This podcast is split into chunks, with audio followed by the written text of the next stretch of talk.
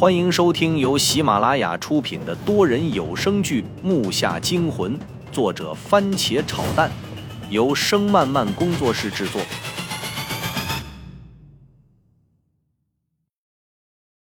第十一集，经过半个小时的思考，我终于向抽着闷烟的爷爷说出了我的心里话：“爷爷，你没走完的路和父亲不愿走的路。”就让孙子帮你们走完吧。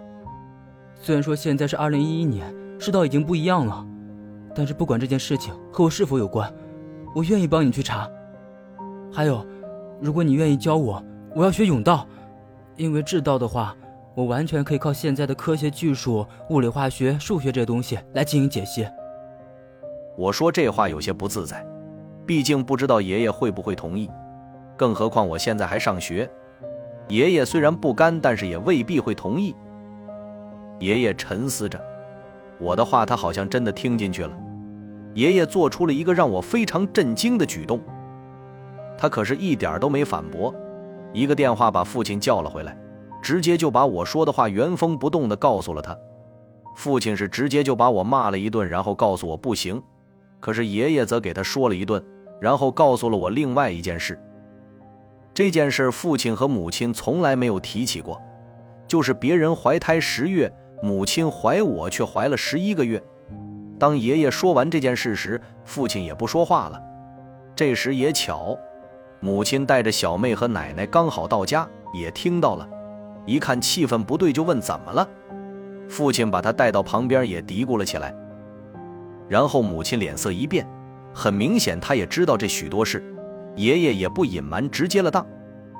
从今天起，你们谁也不许干扰我大孙子查那件事情，这也算是咱们家的一件大事。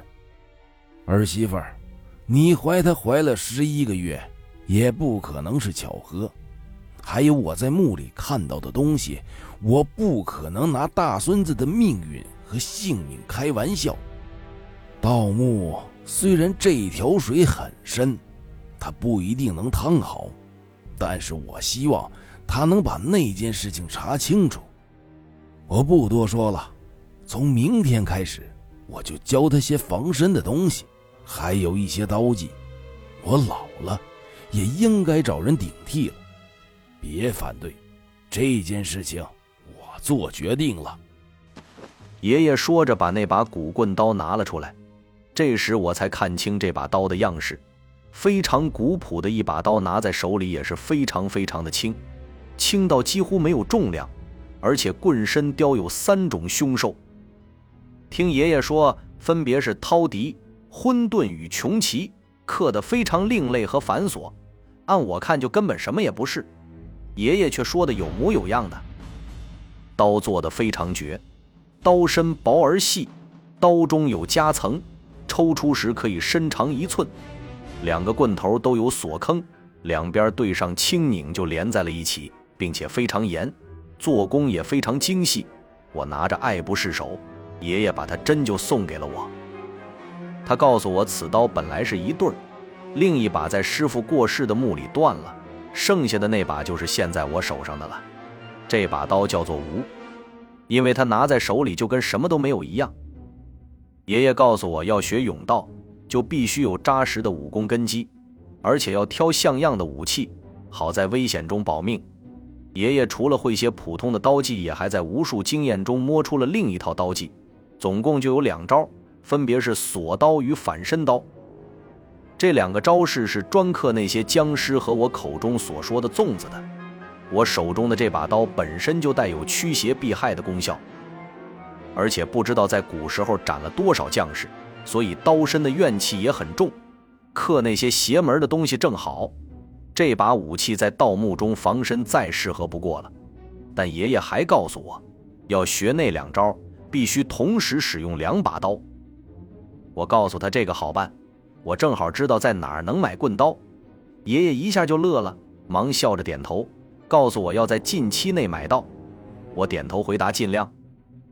父亲与母亲就跟空气一样在旁边看着，脸色一会儿青一会儿白的，但他们也不敢说出来，因为他们知道爷爷的脾气倔到几个驴子也拉不过，做的决定更难以作废，所以只好默默的同意了。父亲后来只对我说了一句话：“儿子，这条路你既然选了，就不能回头，是福是祸就看你自己了。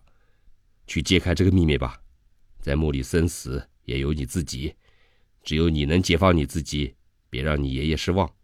但如果你耽误学习，我就会毫不犹豫的阻止你。”父亲说完这番话后。我知道他也不想让我去冒险，但我已经决定了，命毕竟是我的，这事儿根本不是什么巧合。我说过，我命由我不由天。与爷爷谈完，我又说服了母亲与父亲。接着，我出了房子，在外边给沈阳那边的同学打了电话。虽然说毕业了，但老铁毕竟是老铁。他是个网络购物狂，网络上认识的卖家数不胜数。我告诉他，我要一把在六十厘米左右的棍刀，因为那把古刀也是六十几厘米。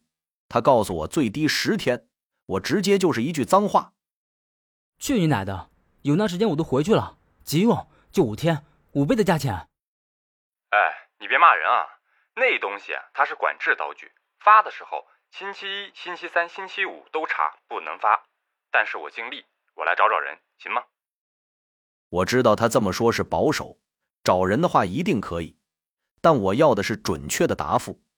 我发现，当家里同意我跟爷爷学盗墓后，我变得社会了许多，更长大了许多，也神秘了许多。